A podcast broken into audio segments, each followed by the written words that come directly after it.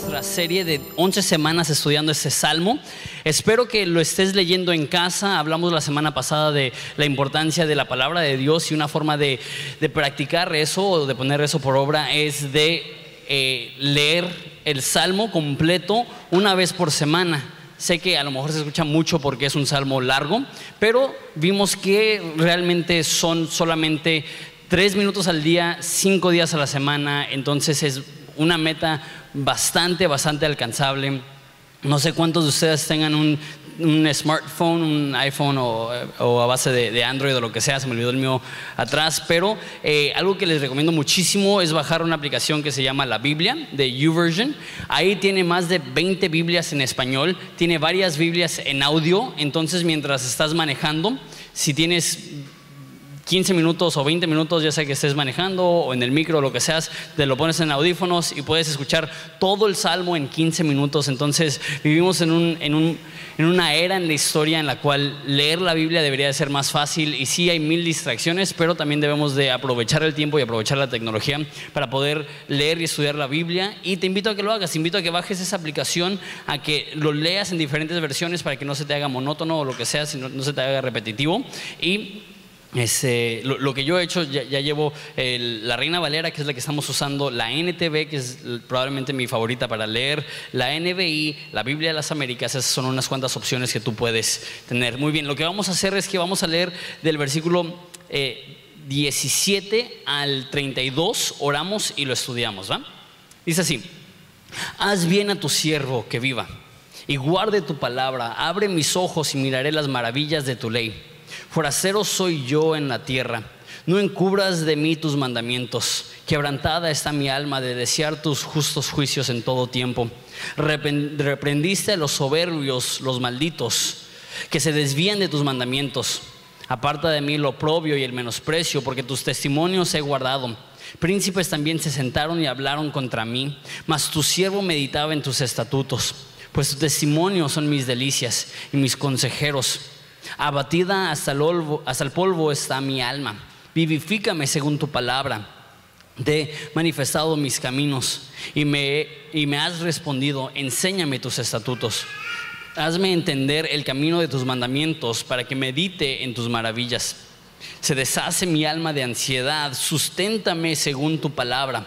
Aparta de mí el camino de la mentira y en tu misericordia concédeme tu ley escogí el camino de la verdad, he puesto tus juicios delante de mí, me he apegado a tus testimonios, oh Jehová, no me avergüences, por el camino de tus mandamientos correré cuando ensanches mi corazón. Oramos. Padre, te doy tantas gracias por este salmo. Te doy gracias porque ofrece esperanza al abatido, ofrece gozo al triste, ofrece vida al muerto. Y Padre, te pedimos que, en esta tarde, aquellos que, venimos a lo mejor atribulados o preocupados o ansiosos o estresados, Padre, que tú nos des esperanza a través de esta predicación. En nombre de Jesús. Amén. Uno de los problemas más grandes hoy en día, sin duda alguna, es el estrés, es la ansiedad, es la preocupación. En Estados Unidos la medicina más vendida son antidepresivos que nos demuestra que probablemente la condición más diagnosticada es depresión.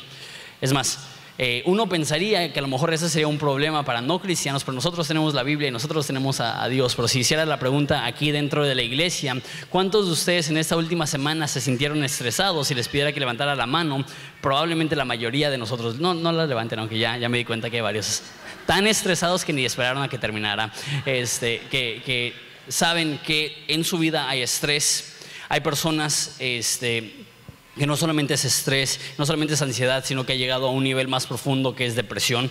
Yo en lo personal nunca he batallado con, depresión, pero sí, sí he batallado un poco con este, a veces desesperación y a veces un poco de ansiedad y estrés. Hay veces que cuando tenemos eventos, eventos grandes se ha manifestado ese estrés con dolores de cabeza o problemas estomacales y, y nadie es ajeno al desánimo es ajeno a pasar por momentos en los cuales decimos, ¿sabes qué? No me siento bien, no me siento feliz, no me siento alegre. Eso definitivamente era la realidad del salmista que escribió esto, que, que no sé si notaste, pero dice, abatida está mi alma hasta el polvo que es, esa es una persona que está pasando por probablemente eh, eh, depresión clínica. Es más, hay, tú dices, a lo mejor un cristiano jamás pasaría por eso, pero aún Carlos Spurgeon, que es uno de mis héroes, él, tenía depresión tan profunda que los últimos años de su vida tenía que pasar tres meses al año en la Riviera Francesa desestresándose de nueve meses de ministerio. Cuando dicen yo quiero ese ministerio, no, bueno, estaría padre. Pero él describía el, el, estrés y la depresión que tenía como una nube que llegaba y no se disipaba, que no le dejaba ver con claridad las cosas. Estamos hablando del pastor más influyente desde Pablo el apóstol que sufría con depresión, que sufría de ansiedad. Entonces no podemos creer que nosotros somos, eh, este, ¿cómo se dice?, inmunes a pasar por esto.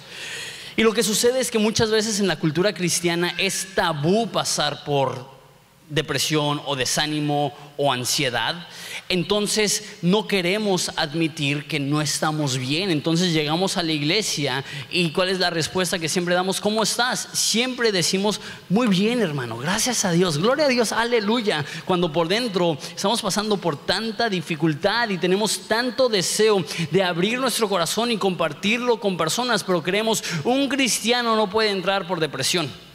Estoy casi seguro, si no es que 100% seguro, que David en ese momento estaba clínicamente deprimido. Lo vemos. Empezamos desde versículo 17.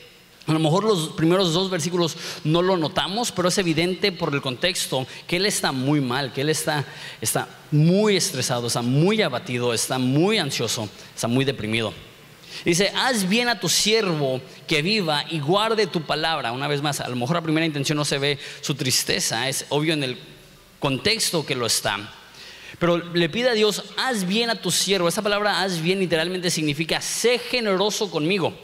Entonces uno pensaría, si está pidiendo generosidad, que estaría diciendo, Dios, dame fortuna, dame riqueza, dame poder, dame autoridad. A fin de cuentas, si David lo escribió es el rey. Pero no dice eso. Dice, haz bien a tu siervo, sé generoso conmigo, que viva. La realidad es que viendo el contexto, lo más probable es que estaba peligrando de vida y le está pidiendo a Dios, por favor Dios, no dejes que me maten. Está temiendo si va a poder vivir un día más y su petición es, sé generoso conmigo y sálvame la vida. Y es interesante que si eso es el contexto, no solamente está pidiendo, Dios, ayúdame a sobrevivir, sino que está diciendo y que guarde su palabra, aún en momentos en los cuales están peligrando su vida y está preocupado porque no sabe si va a sobrevivir hasta el día del mañana. En su mente y en su corazón sigue estando el concepto de la palabra. Déjame guardar aún en peligro, aún en incertidumbre, tu palabra. Versículo 18. Abre mis ojos y miraré las maravillas de tu ley. Aún en, el peligro, como dije, que está pasando, no solamente lee la Biblia, sino que es una persona de oración. Y en su oración le está pidiendo a Dios, abre mis ojos para mirar las maravillas de tu ley. ¿Qué significa esto? La Biblia no se debe de leer como un libro académico. No se estudia como si fuera un, libro de historia o de ciencia. Es Dios hablando a nosotros y porque es Dios que es infinitamente más sabio y inteligente que nosotros. Necesitamos no solamente leerla y estudiarla y analizarla con ojos físicos, sino pedirle a Dios, abre mis ojos para que entienda aquello que leo. Es más, yo diría, y a lo mejor eso es un poco exagerado, pero no lo creo, yo diría que muchas veces la razón por la cual leemos la Biblia y no nos hace sentido es porque no somos personas de oración. No somos personas que, ya, ya, venimos perdón, disfrutando una convivencia con Dios y al abrir, al abrir la Biblia se nos hace claro y evidente porque ya hemos estado pasando tiempo con Dios.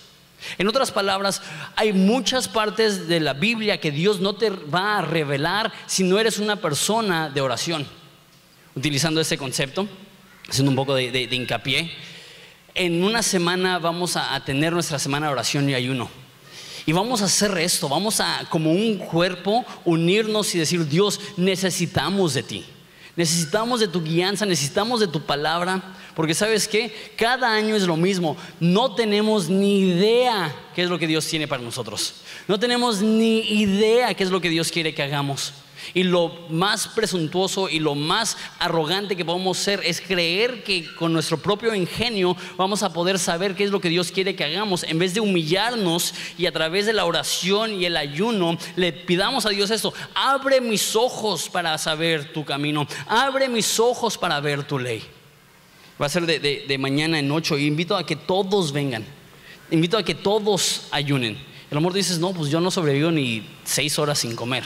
El único ayuno que yo hago es de las 11 de la noche a las 6 de la mañana y con trabajo. A veces me despierto a las 3 de la mañana para mi antojito de, de la medianoche. ¿Cómo me estás diciendo que me prive de comida una semana? Bueno, para empezar estamos haciendo trampa. Lo estamos llamando la semana de oración y ayuno cuando en realidad son cuatro días de oración y ayuno. Entonces, lo estamos haciendo porque nos hace sentir mejor de nosotros mismos pensar que es una semana. No, no es cierto. Eh, tenemos, este, vamos a recibir la compra el viernes, entonces la semana de oración y ayuno realmente va a ser lunes, martes, miércoles, jueves. Y vamos a decir que tu cuerpo no está listo para un ayuno. Eh, a lo mejor eres diabético, a lo mejor tienes otros problemas de salud que no te permiten. ¿Sabes qué? Hoy en día es tan importante desconectarte de la tecnología que desconectarte de la comida.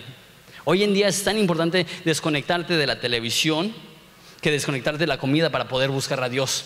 Es más, creo que en nuestra cultura es posible privarte de comida y, no es, y estar tan distraído con tecnología que ni siquiera cumplimos con el propósito del ayuno, que es que nuestra hambre nos impulse a buscar a Dios. ¿A qué llegó con todo esto? Una vez más haciendo hincapié, saliendo un poco del contenido del pasaje, esto para nosotros es fundamental como una iglesia. Eso para nosotros es humillarnos delante de Dios, sabiendo que a los que humilla, Él exalta, pero a los que se exaltan, Él humilla quiero invitarte a que desde ahorita se los estamos avisando con tiempo porque luego dicen, ay, es que no me enteré, ay, es que tengo compromisos. De hecho, todos los grupos en casa, todas las actividades en la iglesia se están cancelando. ¿Por qué? Porque es prioritario para nosotros terminar el año en oración y ayuno, dándole gracias a Dios por el año que pasó, pidiéndole a Dios dirección por el año que viene. Y lo tenemos estratégicamente colocado justo antes de Navidad para que bajes tus dos kilitos antes de los que vas a subir en las fiestas decembrinas y, pues hasta te sirve de excusa para bajar un poquito de peso. Aquí me quedé. Versículo 19, de aquí en adelante podemos ver cómo está batallando David. Dice, forastero soy yo en la tierra, no encubras de mí tus mandamientos. Quebrantada está mi alma de desear tus juicios en todo tiempo. Forastero soy. Lo que está diciendo es que no se siente en casa donde está viviendo. Esa es la realidad para cada cristiano. El Nuevo Testamento dice que somos peregrinos sobre esta tierra, que nuestra ciudadanía es del cielo y porque representamos una cultura divina, es imposible ser un cristiano fiel a la palabra de Dios y sentirte a gusto en esa cultura. ¿Por qué? Porque lo que la Biblia nos pide va tan en contra de lo que el mundo disfruta y chocamos con la cultura y sí queremos alcanzarla, pero tenemos que darnos cuenta que ser cristiano es ser forastero, es ser ajeno. De hecho, la palabra que utiliza es ser alienígena, estar totalmente separado de la cultura, de la, de la forma de ver las cosas que tienen los que no son cristianos. Y no solamente probablemente está diciendo eso. Es difícil para mí ser cristiano porque choca con las personas que están a mi alrededor, sino que si es David el autor de Salmos, él entiende. Él, él tuvo que esconderse en cuevas del rey que lo quería matar, que él fue expatriado porque por los celos de un rey malo. No solamente eso, más adelante en su vida, aún siendo rey, su hijo Absalón se ganó el cariño de la nación, le robó, usurpó el trono y una vez más David ya con años de experiencia como rey tiene que huir de su hijo, huir de su nación y vivir como un expatriado. ¿Quién sabe en qué momento se escribió el Salmo 119? Pero posiblemente sea en esa etapa en la vida de David que él dice, no puedo entrar ni a mi propio reino porque mi gente me quiere matar. Por eso dicen unos versículos que los príncipes hablan mal de él. Es muy posible que, sea ese momento en su vida. Dice, quebrantada está mi alma de desear tus juicios en todo momento. Dice que, que él tiene tantas ganas de que se haga justicia, de que se haga justicia, que lo siente como si se estuviera quebrantando su alma. No sé cómo tú sentiste en tu corazón y en tu alma cuando leíste de los, de, los atentados eh, terroristas en, París eh, la semana antepasada. Yo eh, ahorita no estoy usando redes sociales unas cuantas semanas, entonces no me enteré justo cuando sucedió, me enteré al día, cuando ya había más información y me metí al internet a investigar qué es lo que sucedió. Y al ver videos y al leer artículos en los cuales hay cientos de personas huyendo de un concierto, porque personas llegaron con metralletas a asesinar a personas a nombre de su, de su religión, que gente se amarra bombas y entra a un estadio para suicidarse y matar con ellos a la mayor cantidad de gente posible, me revolvió el estómago. Y esa es la realidad para David. Él, él ve su alrededor y dice, todo está bien. Él ve su alrededor y dice, Dios mío, ¿hasta cuándo harás justicia? Mi alma está quebrantada deseando tus juicios. Y lo que sucede es que tantas veces el cristianismo se convierte en negar la realidad. Todo está bien, todo está bien. Cuando la realidad es que el cristianismo bíblico no hace ignorar la realidad, te hace enfrentar la realidad. Y saber que sí vivimos en un mundo terrible. Sí vivimos en un mundo donde la tristeza abunda. Sí vivimos en un mundo donde la injusticia abunda. Y David ve esto. ¿Y cuál es su reacción? Se rompe su corazón, se quebranta su alma. Reprendiste a los soberbios, los malditos que se desvían de sus mandamientos. Aparte de mí el oprobio y el menosprecio, porque tus testimonios he guardado. Príncipes, posiblemente haciendo mención de su hijo, también se sentaron y hablaron contra mí, mas tu siervo meditaba en tus estatutos. Aquí, vemos las circunstancias de el autor del Salmos. Dice que está rodeado de soberbios y malditos. Dice que es víctima de oprobio y menosprecio. Y dice que hasta los príncipes se han sentado a hablar en contra de él. Su vida no es fácil. Me pregunto cuántos de ustedes se identifican con David. Cuando dice que, me, a los soberbios y los malditos, me pregunto cuántos de nosotros decimos, sí, eso describe mi lugar de empleo. Eh, rodeado de soberbios, rodeado de personas. La palabra maldita se escucha muy fuerte, pero lo que está diciendo es que son desviados moralmente, apartados de la verdad de Dios. ¿Cuántos nosotros eh, es difícil ir al trabajo porque es un ambiente tan pesado, tan perverso? Los chistes, las bromas, las personas. Te rodeas de personas que, que son tan ambiciosas que están dispuestos a pisotear a aquellos que les rodean. Es el ambiente en el cual estaba David. Dice que estaba lleno de propio y menosprecio. Dice que aún los príncipes, las personas en autoridad, lo resistían y las personas que estaban en autoridad hablaban en contra de él. Quiero, a, lo mejor la circunstancia de David era más difícil que la tuya y la mía, pero quiero que sepas que aún personas maduras espiritualmente pueden ser puestas en lugares desesperantes, en situaciones desesperantes. Y a lo mejor, como dije, esa es la realidad de tu trabajo. Gente soberbia, gente depravada, mínimo en el sentido de, la palabra bíblica, gente que te menosprecia, gente, gente que te oprobia, líderes encima de ti que hablan en contra de ti. A lo mejor tu patrón no te traga, a lo mejor tu patrón te odia simplemente por ser cristiano. Y para ti es, es difícil enfrentarte cada día, ir a un lugar tan adverso a tu fe. Y David entiende la soledad de eso. Pero él sigue insistiendo, no me ellos se desvían de los mandamientos, pero yo, guardo tus testimonios, mas tu siervo medita en tus estatutos. Lo que está diciendo es, independientemente de lo que sucede alrededor mío, yo sigo pensando, meditando, leyendo la Biblia. Por eso dice versículo 24, pues tus testimonios son mis delicias y mis consejeros que en esos momentos de tristeza y soledad y dificultad y confusión, Él dice, tus testimonios me son deliciosos.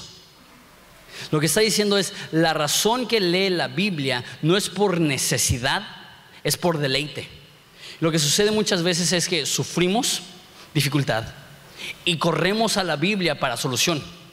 Pasamos una crisis familiar, a lo mejor no tan fuerte como la de David, pero pasamos una crisis familiar y ¿qué es lo que hacemos? Abrimos la Biblia, primera vez en nueve meses que abrimos la Biblia, y decimos, Dios, arréglalo. ¿no? Queremos una solución de cinco minutos a un problema de 15 años. Y tenemos problemas maritales y en un momento de desesperación abrimos la Biblia y decimos, Dios, ayúdame. Y sí, Dios es tan lleno de misericordia y gracia que aunque vayamos a la Biblia de esa forma, Él nos da vida.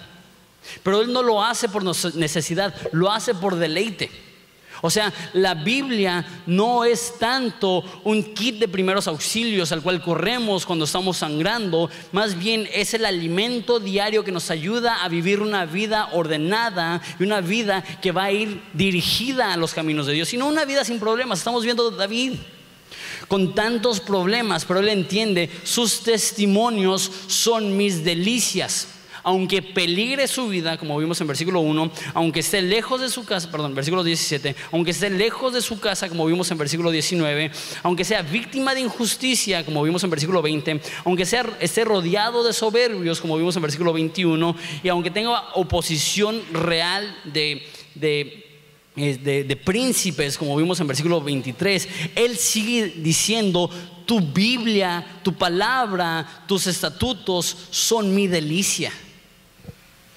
Y, mi pregunta, y eso lo, vamos a estar viendo cada vez, ¿eso refleja la realidad de nuestro corazón? ¿Es un deleite y una delicia abrir la Biblia? ¿O es una tarea? ¿Es algo pesado? ¿Es algo que hacemos porque pues, sentimos que, es nuestro deber? ¿O lo hacemos meramente por autodisciplina, como comer espinacas o, algo así que a lo mejor te gustan, a mí no? Pero como es espinacas y oh, pero tengo que. ¿O es algo que tú haces por amor, por deleite, por deseo? Que, de mañana es lo primero que quieres leer, que de noche es lo último que quieres tener en tu mente, que a lo largo del día lo estás escuchando en tu carro y estás poniendo estudios y, llegas al trabajo y lo que puedas, aunque sea, un versículo, leerlo, meditarlo, considerarlo. Entonces, es que no entiendes lo difícil que es mi vida. Si tuviera más tiempo, leería la Biblia. ¿Crees estar más ocupado que el rey de una nación? Si mi vida fuera más fácil, ¿crees que tu vida es más fácil que un rey que su propio hijo lo quería matar? Si, tuviera más disciplina, una vez más, tu disciplina solamente te va a llevar hasta cierto nivel, pero cuando haces algo por deleite, cuando haces algo por amor, eso, eso cambia toda tu vida. No solamente se trata de crear un nuevo hábito, se trata de crear una nueva pasión. No se trata de crear una nueva acción, se trata de crear un nuevo amor. Sus estatutos son sus delicias, sus consejeros. Entiende que en esa dificultad la Biblia le puede guiar. Yo creo que en el siguiente párrafo, a partir del 25, vemos aún más el sufrimiento de David. Dice versículo 25, abatida hasta el polvo está mi alma, vivifícame según tu palabra abatidas al polvo. En la cultura hebrea, la forma que alguien estaba de luto es que se rompía su ropa, se vestía de silicio, que era una tela eh, muy, este, ¿cómo se dice? Picuda, como, un saco de papas o rasposa, gracias, como, como un saco de papas o algo así. Y lo que hacían es que tomaban, se rapaban la cabeza y se echaban polvo en la cabeza, se echaban cenizas en la cabeza para secarse el cuerpo y así con el cuerpo seco y esta tela rasposa estaban miserables y estaban manifestando físicamente el dolor que estaban sintiendo espiritualmente y psicológicamente y estaban de luto. Lo que dice aquí David es, estoy de luto. Mi alma está abatida hasta el polvo. Me pregunto si tú estás así. Me pregunto si tú te puedes sentir identificado que a lo mejor tú has perdido a un ser querido, a lo mejor tú perdiste tu trabajo, a lo mejor no sabes cómo vas a hacer a, generar sustento para tu familia y tú dices, yo estoy de luto, eh, hasta el polvo está abatida mi alma. Una vez más, la cultura cristiana repela esto. Decimos, ¿cómo podemos decir esto? No puede estar triste un corazón que alaba a Cristo. Y regocijaos en el Señor siempre. La realidad es que vemos la Biblia, no manches, están bien amolados ellos también. Y muchas personas bien intencionadas les dicen a cristianos, estás deprimido, lee los, lee los salmos, te va a ayudar. Y no saben que casi todos los primeros 80 salmos se llaman los salmos de lamento. Entonces empiezan a leer los salmos y dicen, esta persona está más deprimido que yo. Esa persona tiene más problemas que yo y lejos de ayudarnos, nos estresamos más. Abatida estás al polvo mi alma. Y empieza a mostrar la solución a la depresión, la solución a la ansiedad, la solución al estrés. Dice, te he manifestado mis caminos. La primera cosa es ser honesto con Dios, con otros, contigo mismo y decir, sabes que no estoy bien. No estoy bien, estoy, estoy harto de fingir algo que no tengo, estoy harto de pretender que todas las cosas están bien cuando en realidad siento que me estoy pudriendo, siento que mi alma se está desvaneciendo. He manifestado mis caminos y has respondido. Es orar, es escuchar la respuesta de Dios a través de la Biblia. Enséñame tus estatutos. Hazme entender el camino de tus mandamientos. Aquí nos demuestran que, que el camino hacia Dios no es un paso, sino es una trayectoria, es un camino, es la palabra que usa. Muchas personas creen que el cristianismo es un acto, que para ser cristiano haces una oración y ya la hiciste.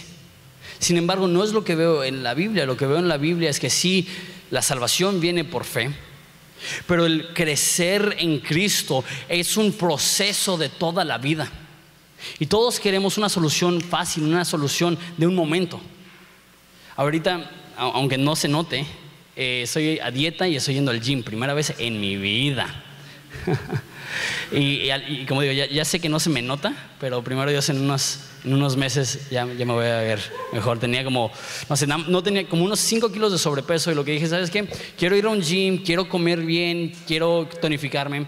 Y yo pensaba, porque no tenía tanto sobrepeso, voy a llegar al gym y, y, voy a cambiar mi dieta y de hecho tengo cuatro semanas sin comer azúcar. Yo era adicto al azúcar.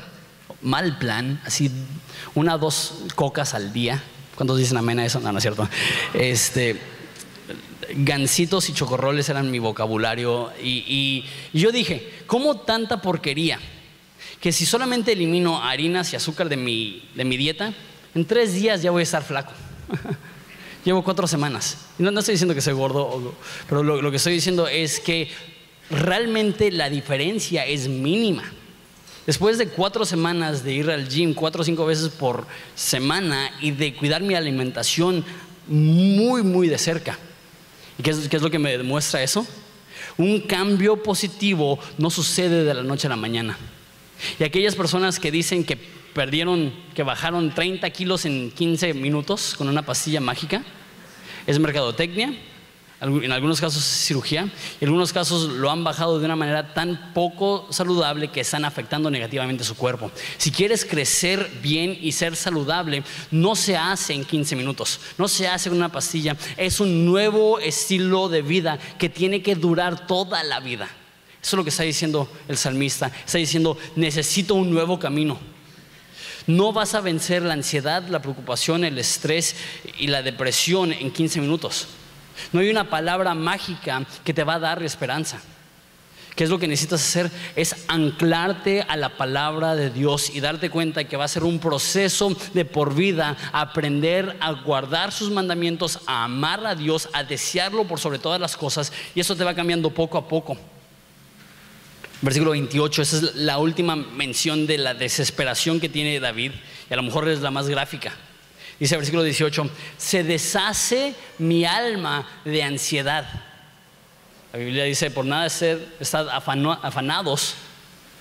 Eso es lo ideal. Eso es a donde podemos llegar.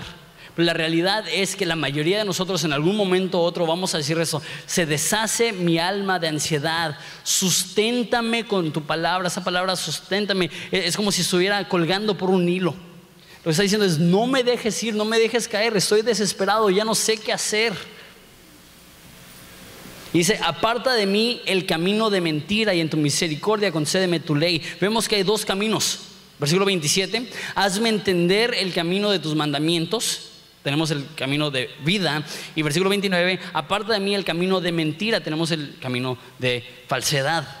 Entonces tenemos camino de vida y camino de falsedad. Camino de vida es como lo que les dije del ejercicio, que es difícil, que ves poco progreso, que ves pocos resultados al principio, pero que a la larga produce un hombre fuerte y un hombre maduro. Y el camino de la falsedad entume tu dolor. Y cuando estás sufriendo, puedes entrar a un estado de negación donde dices, estoy bien, todo lo puedo en Cristo que me fortalece, y no darte cuenta que negar tu problema no lo soluciona, lo opaca momentáneamente para aumentarlo a la larga. Muchos de ustedes han visto esto en sus vidas y en vidas de personas que aman, que hay, hay situaciones en su vida que por no resolverlas crecen y crecen y crecen y crecen. Y algo que inició como algo chico se convierte en algo devastador, porque en vez de solucionarlo, lo ignoraron y ahora la cortadita se ha infectado y tenemos que remover el brazo, por, para hacer un, un ejemplo gráfico. Aparta de mí el camino de mentira. La iglesia debe ser un lugar donde es seguro y salvo admitir nuestros problemas que la Biblia no nos llama a negar nuestra realidad, sino a rendir nuestra realidad a los pies de Cristo. No es, no tengo depresión, es, tengo depresión, Dios, ayúdame. No es, todo está bien, es, Dios, estoy batallando, ayúdame. No es, no tengo estrés, es, Dios, estoy tan estresado que no sé qué hacer, por favor, guíame. No es negar tu situación, no es mentir, no es hacerte la idea que no está, no es confesión positiva, no es imaginarte algo y así será, es enfrentar la situación con la verdad de la Biblia sabiendo que puedes pasar aún el momento más oscuro y puedes orar como David, Dios, en el momento en el cual se está abatiendo mi alma, susténtame con tu palabra. Terminamos con esto, tres versículos. Y aquí veo una clara forma de combatir en contra de la ansiedad, la depresión, la tristeza, el desánimo. Número uno, escogí el camino de la verdad, he puesto tus juicios delante de mí. Número dos, me he apegado a tus testimonios, oh Jehová, no me avergüences. Número tres, por el camino de tus mandamientos correré cuando ensanches tu corazón. Lo primero que dice es, escogí el camino de vida. Tú y yo no escogemos nuestras circunstancias. Tú y yo no podemos escoger qué nos sucede. Pero sí podemos escoger cómo respondemos y sí podemos escoger en dónde vamos a poner nuestra confianza en medio de la tribulación. Nadie puede evitar que ciertas cosas sucedan en su vida. Hay personas que se cuidan toda la vida para tener cáncer a los 35 años.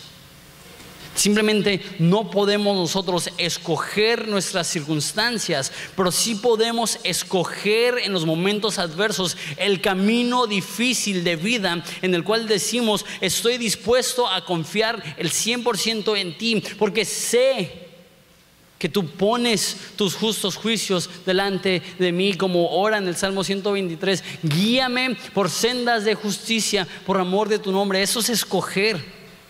Y a lo mejor se escucha sencillo, pero a veces no sabemos la diferencia que hace nuestra vida simplemente tomar tiempo y orar. A veces no sabemos la diferencia que hace nuestra vida simplemente leer la Biblia. A veces no sabemos la diferencia que hace nuestra vida simplemente meditar en su palabra. A veces no sabemos la diferencia que va a hacer nuestra vida tomar actos pequeños de obediencia a lo que Dios nos dice. Es escoger el camino de verdad. Número dos, me he apegado, no me gusta tanto como lo traducen en español. En la versión en inglés es cling, que literalmente significa aferrarte a. Me estoy aferrando a tus testimonios, Dios, no me avergüences. ¿Alguna vez te has agarrado a algo sintiendo que tu vida dependía de ello? A mí no me gustan los este, juegos mecánicos. Eh, montañas rusas sí, pero juegos mecánicos no, ir a una feria o algo así. Una de las últimas veces que fui, y probablemente la razón que no me gustan, fuimos acá en el, en, no me acuerdo si era el, en el costero o si estaba en, Playa Hermosa, pero había un juego mecánico, esos que giran así en su eje, y aparte tienen un brazo que va así. Probablemente en su punto más alto era como unos, no sé, 6, 8 metros, probablemente la altura del techo. Entonces estaba girando sobre su eje y girando en un brazo así. Y nos subimos y ya sabes, típico, una barrita, sí, pues ni modo, entonces me subí y desde el principio no lo estaba disfrutando. Los demás estaban, ¡hey! Y yo, ¿no? Y de repente lo sentí. Sentí que se me drenó la sangre de la cabeza, me sentí frío. que me voy a desmayar. Y dije, si me desmayo, voy a salir volando. Y no quiero que digan, pobrecito de Jonathan murió en la feria. Entonces, literalmente, sentía que estaba perdiendo la conciencia y agarré mi brazo y lo amarré así, ni sé cómo, casi subo la pierna. Y yo, digo, si me suelto, me muero. Y esa es la imagen que está dando David en tanta desesperación, en tanta tristeza, en, tantos problemas, en tanto dolor, en tanta desesperación, lo único que tengo de lo cual me puedo sostener es de la palabra de Dios. Nada más es un lugar firme. No hay ningún otro roble que resistirá en la tormenta más que la palabra de Dios y a eso me aferro. Y de eso me agarro que cuando vengan los vientos y la tormenta y los problemas y la tristeza y la soledad, me estoy aferrando a lo único que es inmovible, que es la palabra de Dios. Esa es la actitud de David. Entonces uno escoge, dos, se aferra a sus testimonios sabiendo que Dios no lo va a avergonzar. Todo el mundo lo ha avergonzado, todo el mundo lo ha dejado mal, pero él se aferra a Dios diciendo, no me avergüences tú también. Y por último, por el camino de tus mandamientos correré cuando ensanches mi corazón. No solamente escoge el camino de verdad, no solamente se aferra a la palabra de Dios, corre en sus caminos. Hay muchas personas que están satisfechas con solamente andar en los caminos de Dios. Hay muchas personas que están contentas solamente con gatear en los caminos de Dios. Hay personas que están contentas con estar parados en el camino de Dios. El salmista no. El salmista dice, correré por tus caminos, con abandono seguiré, tirando todo lo demás. Porque sabes qué, aunque nuestra cultura odia la tristeza, ora, perdón, odia el luto, odia el dolor, odia la desesperación, odia todas estas cosas. El hijo de David dice sabiamente, es mejor entrar a la casa de luto entrar a un banquete. Porque muchas veces de la tristeza nace la madurez. Muchas veces del dolor nace el crecimiento. Y a lo mejor tú dices, ¿por qué Dios permite que pase esto?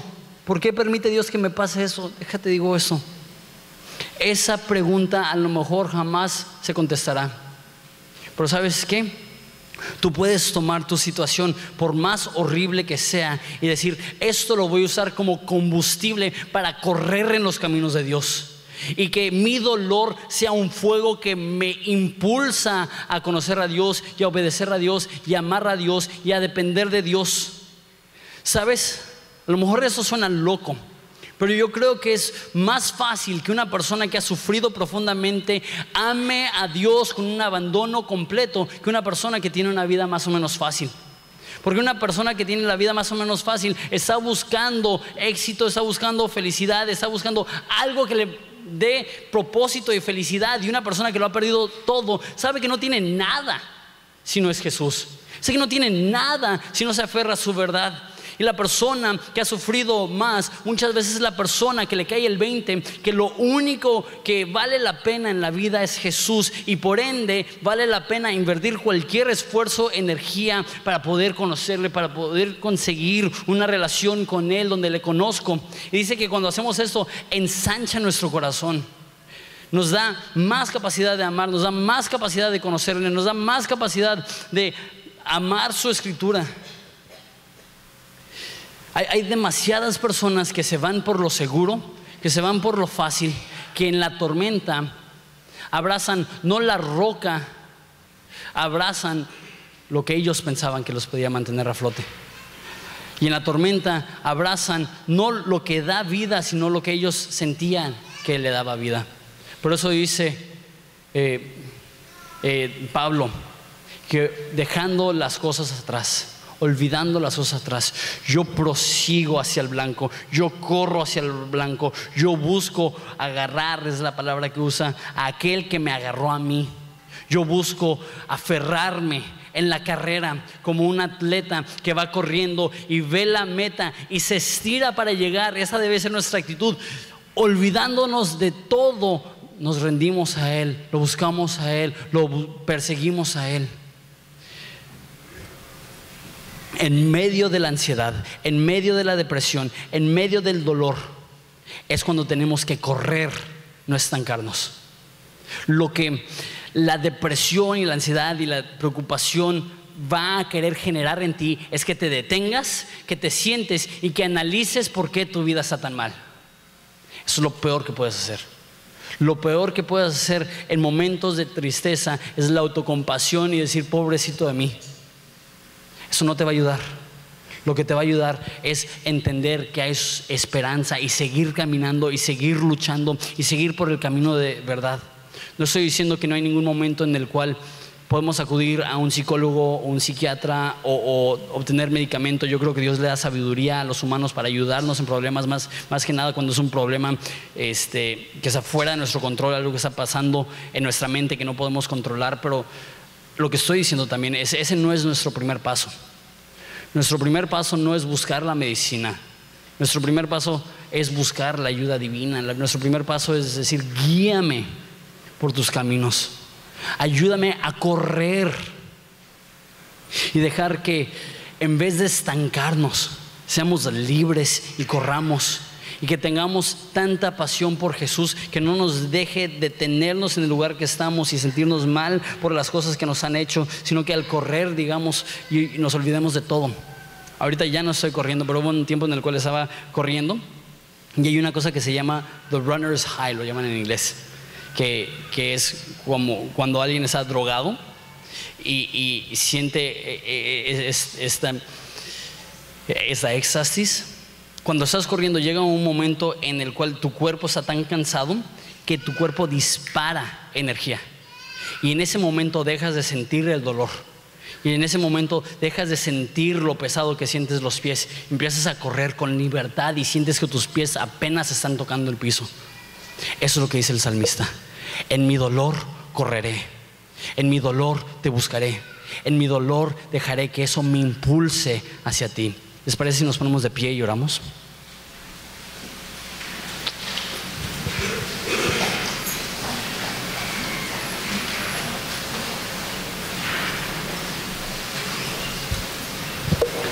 No sé si podemos apagar las luces, Ariana, ¿sabes cómo? No sé si, si te estoy hablando a ti. No sé si, si tu vida está caracterizada por ansiedad. Tengo amigos que han entrado por momentos de ansiedad y depresión tan fuerte que ni siquiera pueden salir de su casa. Y una vez más, vivimos en un mundo caído y hay veces en las cuales está fuera de tu control por imbalances químicos en tu cuerpo. Pero aún en esos momentos debemos de correr, no quedarnos estancados, sino decir, Dios, muéstrame el camino de vida y correr en esa dirección. No sé cuántos de aquí están de luto por haber perdido a alguien que aman, por haber sido abandonado por alguien que aman,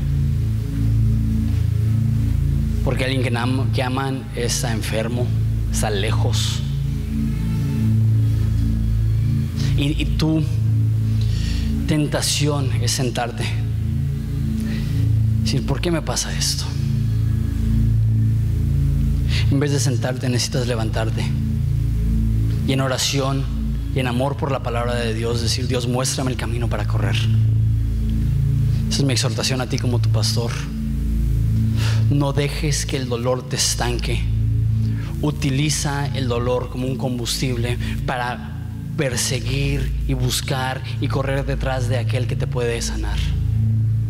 Aquel que te puede mostrar su amor y que en un momento en el cual vemos su amor se nos olvidan todas estas cargas. La tristeza y soledad y dolor que sientes es real, pero también hay una solución real. La oscuridad que sientes es real, pero la luz de Cristo también es real. Y hay solución para ti en los brazos de Jesús hay amor para ti en los brazos de Jesús. Y sin sentir condenación, quiero reiterar lo que Jesús dice, que, que vayamos a Él todos los que están cansados y trabajados, y Él nos dará descanso. Él nos hará descanso. A lo mejor tú dices, no, pues no debo de sentirme así. Digo, te sientes así. No lo niegues, entrégalo. No lo ignores, entrégalo. La Biblia dice que nos despojemos de todo el peso que nos asedia y que corramos con gozo la carrera puesta delante de nosotros. A lo mejor eso va a empezar ahora, en adoración, reconociendo, Jesús, tú eres todo lo que tengo. Y aferrándote a esa esperanza, como me aferré a ese juego que decía, si me suelto, muero. Que nos aferremos a la esperanza de Jesús y que digamos, si me suelto, muero, es todo lo que tengo. En adoración rindamos nuestra energía, nuestro tiempo, nuestra agenda, todo a Él. Vamos a orar. Padre, te pido por cada uno de los que están aquí que su alma está abatida hasta el polvo. Que la tristeza sea un, les ha hundido y quieren dejarse llevar por ese peso. Pero tú le estás mostrando en esta mañana que hay esperanza en ti, que la forma que combatimos en contra de esta desesperación es esperando tu venida, es esperando tu amor, es esperando tu consuelo. Pero no lo esperamos con los brazos cruzados, corremos a ti. Padre, te pido por cada una de las personas que necesitan escuchar esto, que necesitan recibir esto, que necesitan saber que hay esperanza en ti, que hay salvación en ti, que hay gozo en ti, que aunque estén pasando por el valle de sombra de muerte, no tienen por qué temer mal alguno, porque tú estás con nosotros. Y que puedan confirmar que es mejor entrar a la casa del luto, porque bienaventurados son los que lloran, porque ellos hallarán consuelo. Los que ignoran su dolor lo multiplicarán. Los que reconocen su dolor y vienen a los pies de Cristo pueden hallar consuelo. Haz esto en los corazones de muchos. En nombre de Jesús. Amén. Hola, mi nombre es José Michel. Soy uno de los pastores aquí en Horizonte Ensenada, encargado del Ministerio de Producción. Si este ministerio ha sido de bendición para tu vida, nos gustaría que nos mandaras tu historia. Escríbenos a horizonteensenada.gmail.com También, si quieres bendecir económicamente nuestro ministerio, puedes ir a horizonteensenada.org diagonal dar. Solo te pedimos que lo que des no interfiera con lo que hace tu iglesia. Gracias.